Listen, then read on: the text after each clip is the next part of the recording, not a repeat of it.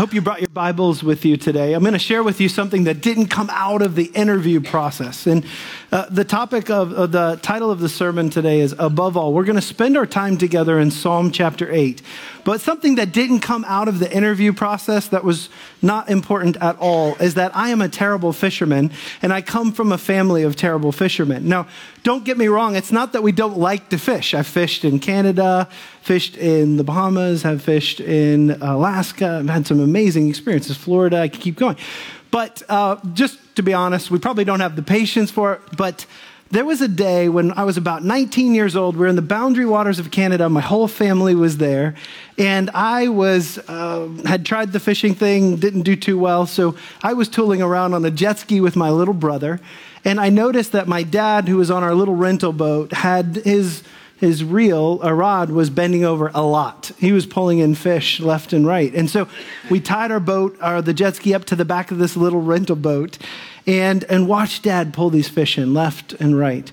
Now, I said to my dad as he was doing it, "Dad, did you notice that sound off in the distance?" And he said, "Oh, no, that's not anything. There's an airport close by. I'm sure there's an airport close by." And then we could really tell that it was the sound of thunder. Now, we're on an aluminum boat on a freshwater lake, and we hear the thunder, which then it would be like God had pulled the curtains above us. It turned pitch black, and it was the morning. And then the rain fell, and it wasn't just rain. It was a torrential rainstorm. Anyone relate? Have you ever been through this before? And then the lightning started to hit. And I can remember vividly the lightning hitting on the ground, and then we saw it start to hit in the water. Now, I am not exaggerating when I tell you what I chose to do is that I chose to huddle with my little brother in the front of the boat because we were convinced we were going to die. Now, have any of you ever felt like you were going to die? Any of you? A few of you can relate to this. I was so convinced that we were going to die that we were praying in the front and we were singing Amazing Grace together in each other's arms. This is how intense of a moment this was. My dad's got that thing floored. We actually made it to the dock, and we didn't even tie up the boat when we made it to the dock. It was such an intense moment. My mom was on the shore. She's crying, and we just run inside. And there's just this moment where with everything that we had, we could not ignore the reality of God's creation that was around us. Yes, we were afraid we were going to die. But I'm guessing that for King David, when that little shepherd boy that had the privilege of sitting and tending the flocks as a baby looked up into the heavens, and can you even imagine in Israel when David was tending those sheep, what he saw in the sky? Zero light pollution, right? So he didn't just see the first layer of stars, or like the star that we have in Cleveland, right? He didn't see just the first layer of stars, but he saw the second and the third layers of stars. And in that awe, in that reality of how big God was, what he did was exactly that. What I did when I felt in awe of God's creation, nothing but tiny and small. And I could do nothing in that moment but to respond to the God of all creation. Today we're going to study in God's Word a beautiful passage of Scripture. If you have your Bibles, turn with me to Psalm chapter 8. This psalm is beautiful on so many levels. One of them, Psalm chapter 8, is quoted 2 times in the New Testament. And in both contexts, it has some level of have you not heard? Haven't you read? Isn't there's something that's significant for us to pay attention to? And David, as the great poet of Scripture, decides to pen these words, and it is a poem to be reckoned with. But what it does, if you pay attention with me this morning, is that we're going to see that David responded to the grandeur of God. He responded to the goodness of God. And in his case, he's looking at the heavens and he's saying that God is so big, so strong, so mighty, and the recognition that as a man that we are small but privileged to be in his context. If you have your Bibles at Psalm chapter 8, I'm going to read from the NIV. "Lord, our Lord, how majestic is your name in all of the earth. You have set your glory in the heavens. Through the praise of children and infants, You have established a stronghold against your enemies to silence the foe and the avenger.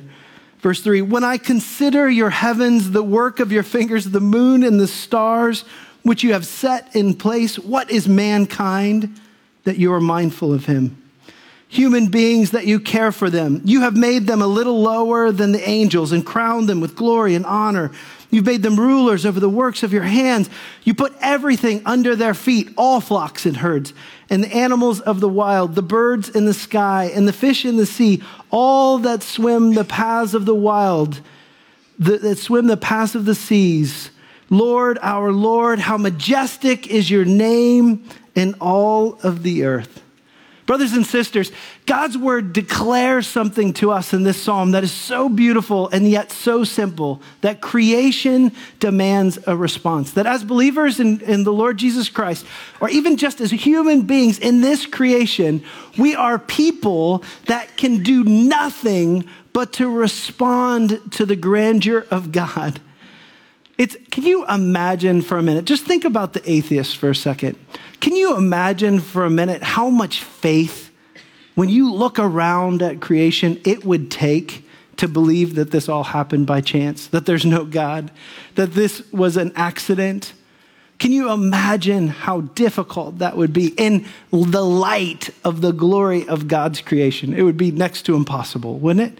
It'd take a tremendous amount of faith. I love the story of the parents that were atheists, their son, who said to his Mom and Dad, do you think God knows that we don't believe he exists?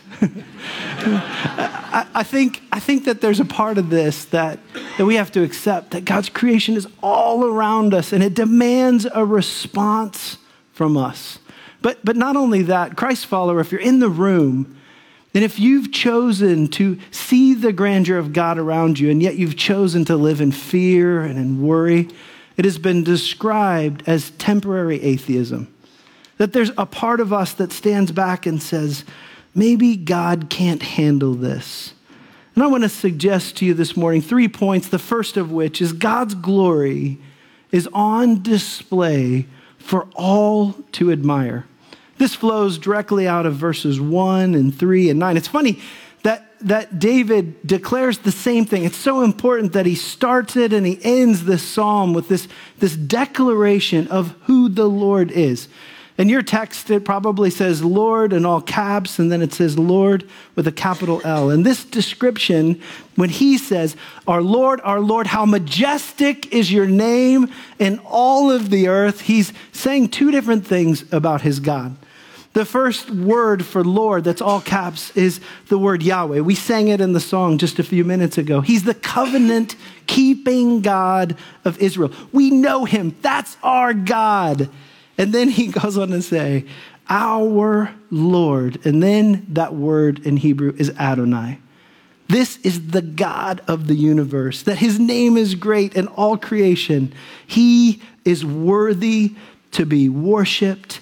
He is majestic. We could use the word awesome. Our Lord, how majestic is your name in all of the earth. And then in verse 3, he uses this description of God and his handiwork, and he describes it like the artisan that doesn't, in Scripture, when we see the arm of God, we see the strength of God. But here we see the handiwork of God, and we see his intimate care for his creation, that he places it just right, that he set the stars in place. In verse 3, he says it, when I consider your heavens, the work of your fingers, the moon and the stars, which you have set in place. Now, confession time. Do any of you have to have everything just so in your house? Like if I visited your home, like the soap would be, who's shaking? Do you want to point at who does that in your family? If a few of you know somebody, that's who it is. To picture your creator God, who David stands in awe of, and he says that he places every star. You think of the palette of the sky in general, and you think about the fact that it's always changing, that it's always different, that there's always something new to admire. It is so encouraging for me to think of the handiwork of God the work of his fingers. And you consider the solar system, the Hubble telescope takes pictures, and we recognize we have no idea how big it is, right? That it's so grand. That Thomas Dick, a scientist, put it this way. He says, a survey of the solar system, this is the understatement of the world. A survey of the solar system has a tendency to moderate the pride of man. That kind of makes us feel small, doesn't it? It puts us a little bit back in our place. And I think of another image. Later, David talks about the fish in the sea. And I love to get my head underwater in the ocean, and I love to see God's. I can worship with a snorkel on. I don't know if anybody else can. Warren Wiersbe calls worship a response to God. And when I look at, I think what takes my breath away when I see God's creation in this way is that it doesn't matter if anybody notices it at all, right? It's just happening. It's just life, and it's beautiful. And God has placed it intimately in his creation. You think of an even more intimate way that he works in his creation as the human body. When he knit our bodies together in our mother's womb. That the God of the universe, the King of kings and Lord of lords, knows the numbers of the hairs on your head. That he cares about you in such an intimate way. That ought to make us stand back and to respond, right? It ought to make us say, who am I? It ought to make us stand back and be in shock and awe. In Isaiah chapter 6, when the prophet stands before the Lord and he sees him in his glory, the first words that come out of his lips is, woe is me. It should do nothing but put us in that shock and awe place in our lives.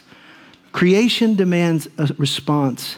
But when I consider the antithesis of ignoring it is so significant for me to accept. Can you imagine what it would have been like? Back to my story on the boat. If my brothers and I, we just decided that while we're out there in that storm and the lightning bolts are hitting all around us, that we're going to just hang out there. We'd packed a lunch, so we're just going to eat a soggy sandwich while we're out there as the lightning bolts are hitting us.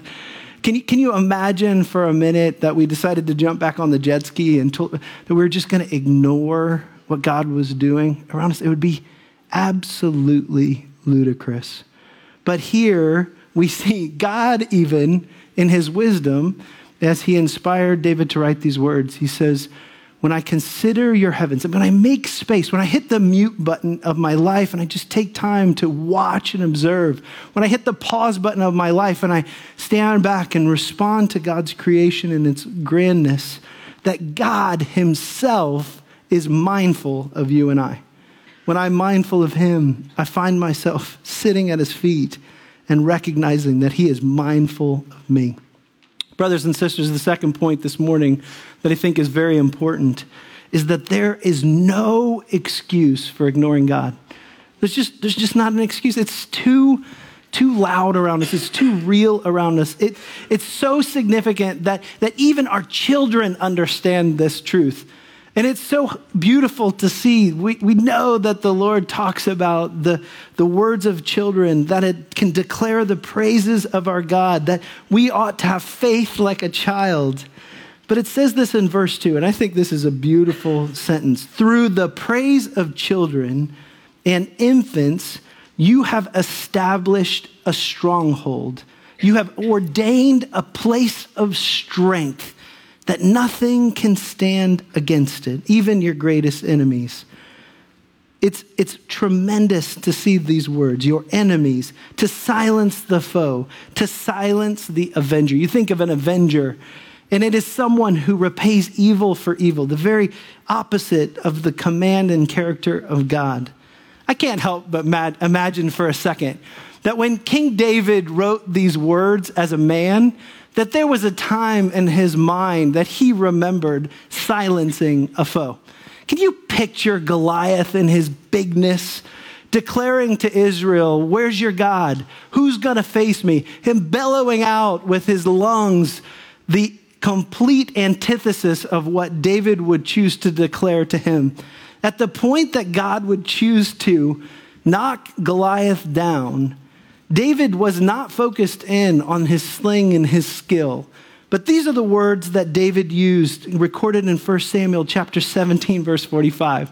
Before he would kill Goliath, he said, "You come against me with sword and spear and javelin, but I come against you in the name of the Lord Almighty, the God of the armies of Israel, whom you have defiled." He came in awe of a big God, and he silenced the enemy of God. This very passage is quoted in the New Testament in Matthew chapter 21, verse 15. And Matthew 21, verse 15 is a beautiful description of how this passage moves from being an Old Testament psalm that's beautiful and helpful and powerful. And it says this, he says these wonderful things that God did, and the children shouting in the temple courts after Jesus had cleansed the temple, that he had overturned the tables of the money changers. And it says this, it says, "Hosanna to the Son of David." And then the Pharisees and the Sadducees were indignant. "Do you hear what these children are saying about you, Jesus?" the religious leaders asked him. Jesus said, "Yes. Have you never read, from the lips of children and infants, you, Lord, have called forth your praise." The word that they were declaring was this word, Hosanna. One of the great words in God's story of salvation for people. Because at the beginning, when this was first described in the book of Psalms, it was used just one time. And it was a word that meant Hosanna. This is the same word that you would say if you were on a diving board, you didn't know how to swim, and I pushed you off into the deep end. You'd say, "Help, save me." And then later on in the New Testament, when it's used here and also during the triumphal entry of the Lord, this word means our Savior has come. It's a beautiful image. And what we see here is that even though we've fallen short of the glory of God, that the very God of the universe has chosen to seek and to save that which was lost. Romans 1:18 echoes this truth in a way that's haunting in some ways. We won't read the whole passage, but I want to read this verse out of the middle of it. "For since the creation of the world, God's invisible qualities, his eternal and divine nature have been clearly seen, being understood from what has been made, so that people are without excuse. For although they knew God, they neither glorified him nor gave thanks to him." David is glorifying God. He's given thanks to him. And he's saying that God's creation is all around me. I can do nothing but to respond. You know, this weekend is uncomfortable for me at some level because it's focusing in on Allie and I. And I think it's fascinating. As we talk about the future of hope, we've been praying for hope for a long time. We continue to pray for Hope Church. One of the things that I'm uncomfortable with is we're even talking about the future. Do you remember what the Lord says to us about saying we're going to do something next week or even tomorrow? He says that we ought to just lay it at his feet and say, "Your will be done. Your will be done, Lord, that we're going to do this thing." And I want to say to you, way more important than any evaluation of Allie or myself is the question for you. And the question is, in the light of Hosanna, the one who created the universe, that loves you individually, personally, that knows your name, that the question for you is, have you chosen to receive him in your life? John 1:12 puts it this way. He says, "Yet to all who did receive him, to those who believe in his name, he gave the right to become children of God." That phrase is so beautiful, and it's so much more important than anything else happening this weekend in your own life. I had a friend, I was in a Christian club, public high school, and I had this friend who, maybe some of you have this on your Bibles, but she had a Bible, and that place where it has your name on it, instead of her name written on it, I looked over her shoulder and I saw it said, "Daughter of the King," is what it said. And it struck me at that moment that she understood what it means to be a child of God. That's what it means, that's my identity. And here, when we stand back in front of the God who loves you, who has given us no more excuses as we're surrounded by the reality of his creation, his handiwork is all around us, that God has chosen in his infinite wisdom to choose to take you and I and to place us as humans in a place of great honor.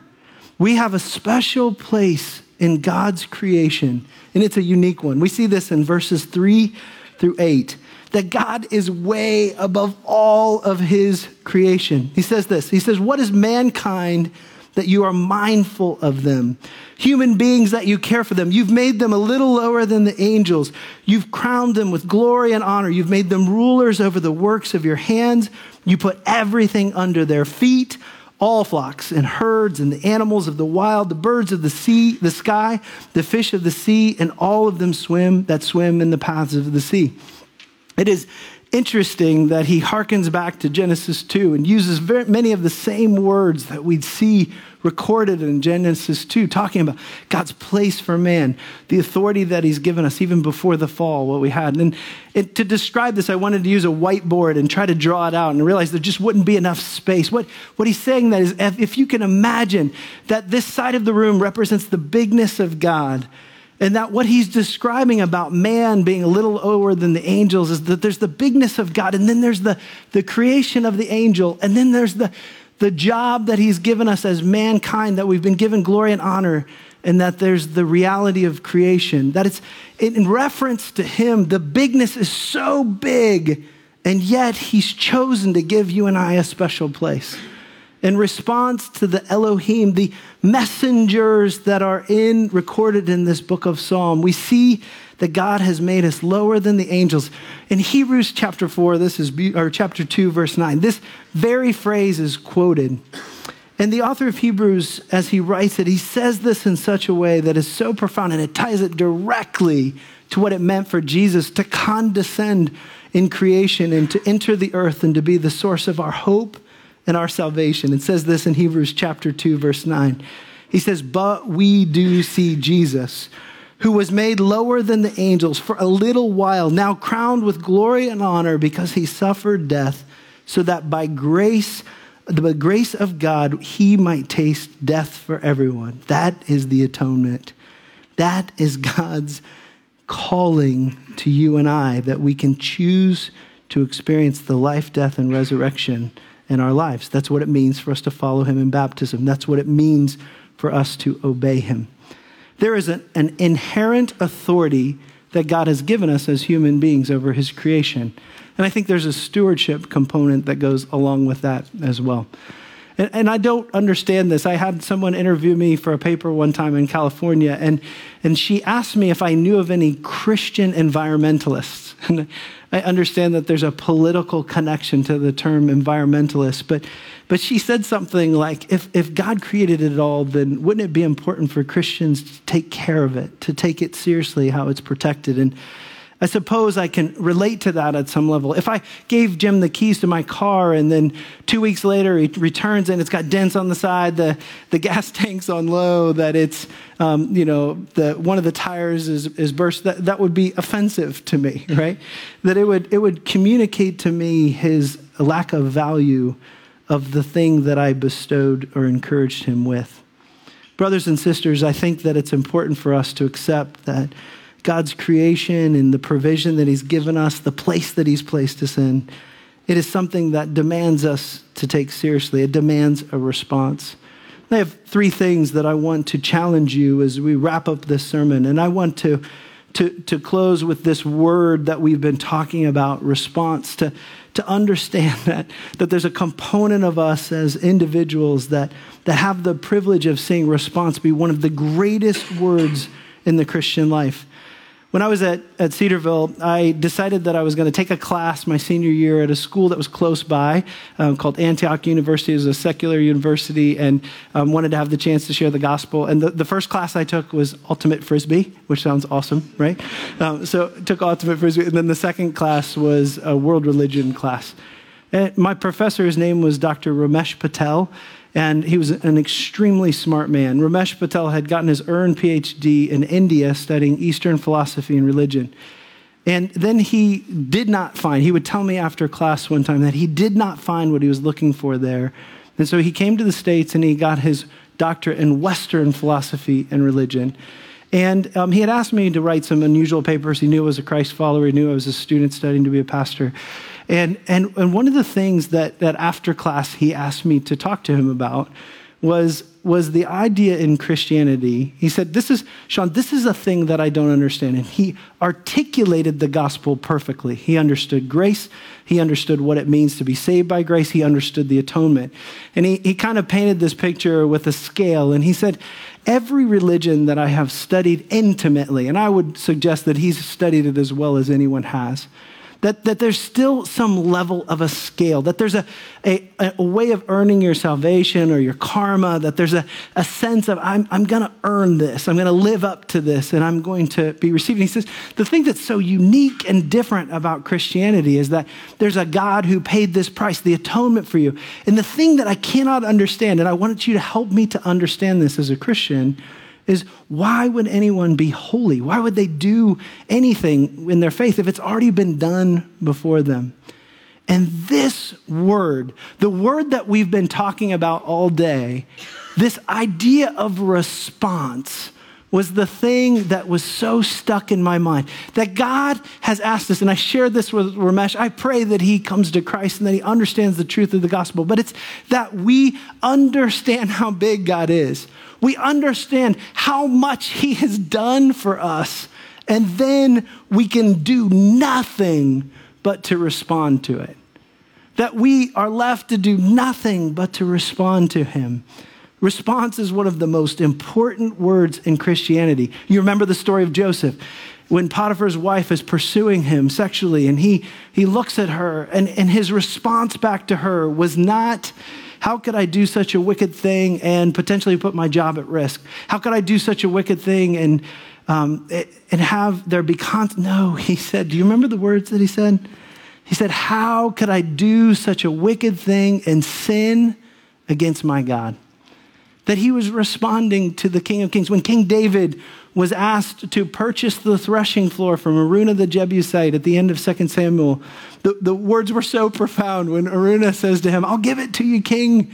And David says, I refuse to give to my God what costs me nothing. The response is palpable. It's obvious.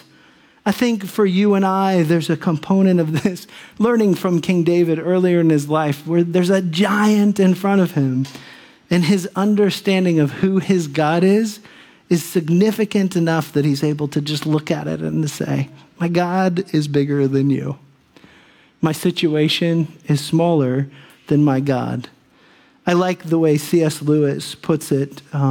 It is profound to me. He says, I believe in Christianity as I believe that the sun has risen, not only because I see it, but because by it, I see everything else. That is my story. I hope that that is your story, brothers and sisters.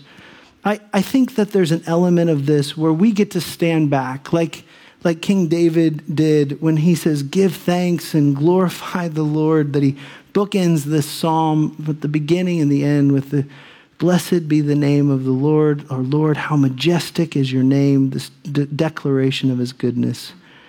And the last thing that I want to challenge you in is I want to encourage you to hit pause in your life, to hit the mute button and to ask yourself the question, what does God want me to hear from him? What does he want me to consider, to be mindful of?